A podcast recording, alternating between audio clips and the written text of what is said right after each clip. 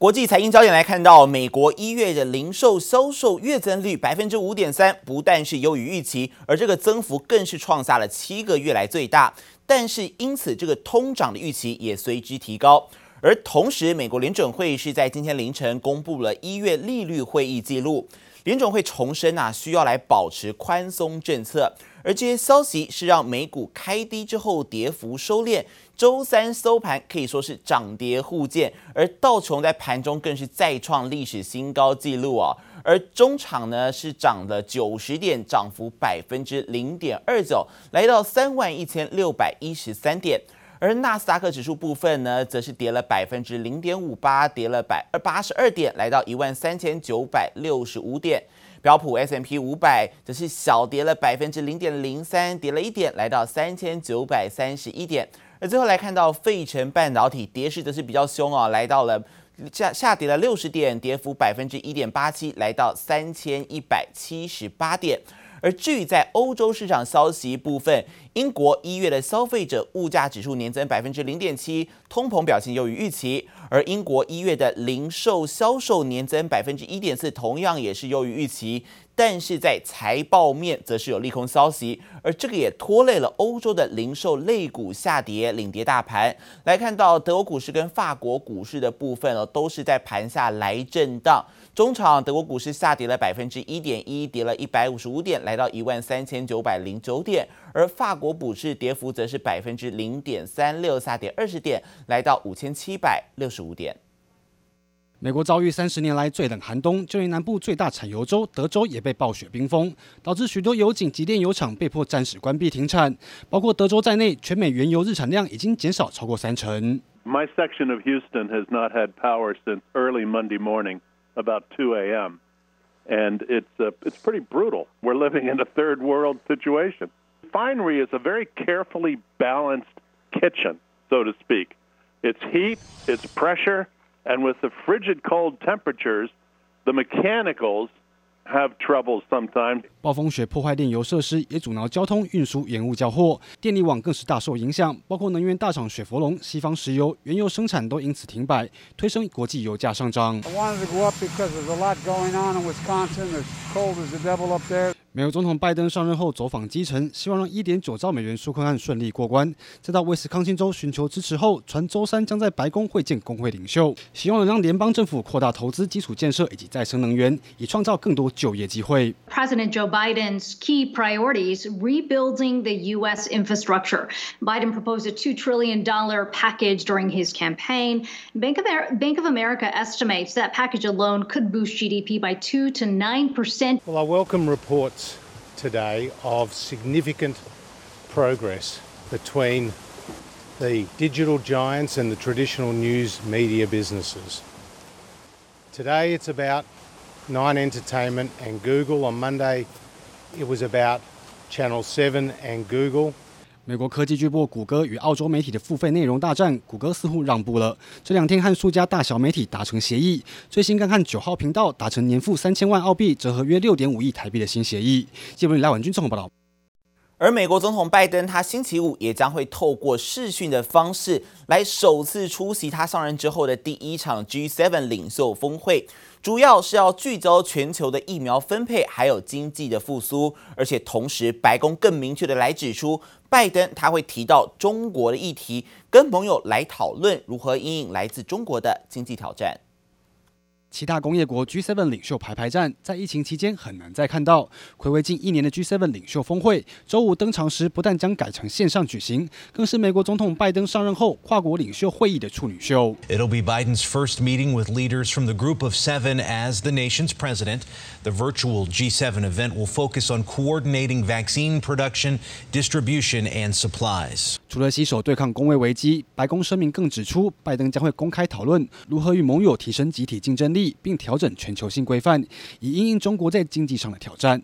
拜登可能会在会议中确立美国未来的中国政策。First phone conversation with Chinese President Xi Jinping. U.S. President Joe Biden criticized what he sees as quote unfair economic practices. 拜登在除夕当天与习近平通话两小时，但根据白宫释出的通话稿，只有轻描淡写提到中国的经济威胁，反倒有华府官员透露，拜登将会维持前朝对中国的贸易关税，甚至部分美国机密性科技出口中国还有新的限制规定。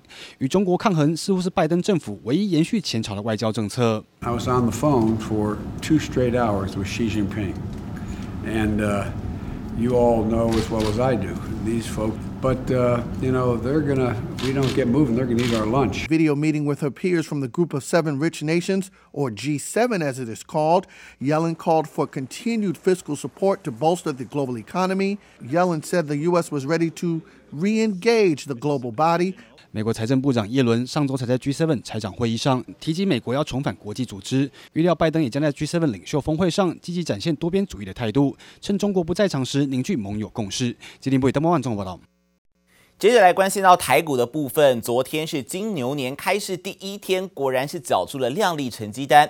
护国神山台积电盘中是狂飙了百分之五，而这个连带也让相关的概念 ETF 水涨船高，尤其是重压台积电超过七成的富邦科技股价一度是飙到了一百三十七元，再创新高，是成为今年以来波段涨幅唯一超过两成的台积电概念 ETF。而这个金牛年开红盘 ETF 表现亮眼，全球最大避险基金包括桥水、高盛、大摩等大型的外资机构也持续来加码美股挂牌的台股 ETF。台股开市第一天，牛气喷发，全网台积电同样开红盘，早盘股价大涨超过百分之五，一度来到六百六十八元，连带也让相关概念 ETF 跟着抢抢棍。其中重压台积电超过七成，拥有小台积之称的富邦科技，最高更飙到一百三十七元，不止改写新天价，也成为今年以来波段涨幅唯一超过两成的台积电概念 ETF。只要是呃我们的基本面还是持续的好，大家是认为呃这个往后的这个几年台积电都还是有很强的优势了哦。所以如果根据这样去判断的话，包括台股的指数，包括含台积电的这些 ETF 应该都可以期待。不止零零五二、元大台湾五十、富邦台五十，投资台积电比重也都通通超过五成。今年以来也分别大涨超过百分之十五及百分之十七。周三零零五零也上涨百分之四点二六，一度冲上一百四十元。而零零六二零八股价更创新高，来到八十一点一元。台股金牛年开盘气势如虹，也让华尔街机构纷纷加码台股 ETF。全球最大避险基金桥水最新出示的报告也显示，截至二零二零年十二月三十一号，加码 EWT 持股数量来到一百四十八万五千七百二十六股，价值高达七千八百八十六点二万美元，比前季末时持有的部分还要多。道富、高盛、大摩等大型外资也纷纷加码，也让投信投顾公会理事长张行点出，即使外资尚未汇回台湾买股票。但台股强势，仍寻求高报酬率的外资不得不回补。外资不得不回补啊，因为这个基本面实在是太强了。基本上这些全职股都是领先上涨的主角。我想这个趋势是没有改变啦，就是今年市场还是不错。那半导体带动大盘往上还是不变。然后 ETF 因为大概主要半导体都是主要成分股，所以是跟着水涨船高。那你定期定额如果指数涨多了，那我们买单位买少一点，有一天指数呃往下，我们就可以这个单位数就可以买多一点。券商董事长林火灯也点出，刺激主量进场布局。台股金牛年开红盘，外资买盘归队，都让台股前景更加备受期待。记者刘富慈、林秋强台北采访报道。今年由于疫情的缘故，宏基创办人施正荣他的开春团拜依旧是延续去年的方式，用视讯统一向外界来拜年。而被问到一开春就很火热的股市，施正荣是笑说啊自己没有研究，不过也特别点名台湾的半导体产业在新的一年是有望以技术继续来领先全球。而台厂的焦点还有苹果代工厂和硕，他们在印度的布局有了新进展。十六号是已经完成了签约，将会在印度的清奈近郊来设立第一座印度厂，组装苹果手机。不过呢，和硕十七号的股价反映一月的营收年减超过一成，因此它的股价则是下跌了百分之四点零八，是收在了七十五点二元。而另外一方面，老大哥红海是也在印度有斩获，拿下了亚马逊电视棒的订单，预计在今年的下半年开始生产。放满货柜的港口和新建中的大楼，印度东南部工业大城钦奈是各家国际大厂争相设点之地。亚马逊宣布将在印度启用畅销产品 Fire TV Six 的首座生产线，而这笔订单由鸿海集团工业妇联旗下子公司拿下，预计今年下半年在钦奈开始生产。和硕稍早也宣布加速印度布局。India recently has been able to attract a number of mobile phone manufacturers, especially after production-linked incentive or PLI scheme was approved by Indian government. 印度媒体报道，和硕十六号已经和政府完成签署 MOU，预计首座印度厂将设在钦奈近郊经济特区，预计招募一点四万名员工组装苹果手机。另外，包含诺基亚、三星、戴尔、惠普等等国际大厂，近年也陆续进驻印度南部城市，设立制造据点，要达到全球百分之二十五电子产品由印度制造出口的目标。产业专家指出，各家大厂往印度发展。未来将会产生群聚效应。这次青睐它基本上是呃吸引了全世界大概将近二十八个相关的厂商到那个地方做投资，基本上其实也会产生一个很重要的就是群聚的效应。未来的电动车甚至风力发电、太阳能发电都有关。除了印度，鸿海投资威州也有新进展。十七号传出新合约有谱，将提出未来五年征才计划。红海回应合约目前还在洽谈当中，内容无法对外说明。接下来，红海预计在二十号正月初九天公生举行开工典礼，预计到时候董事长刘扬伟将释出更多牛年展望。记者刘志柔、连世修台北采访报道。海运市场缺柜缺船很严重，再加上船公司手上现金很多，也让各大航运业者是大规模开始构建新船。目前国内的航商自行订造，再加上长租新船的订单是已经达到了一百一十九艘，总船价超过七十亿美元。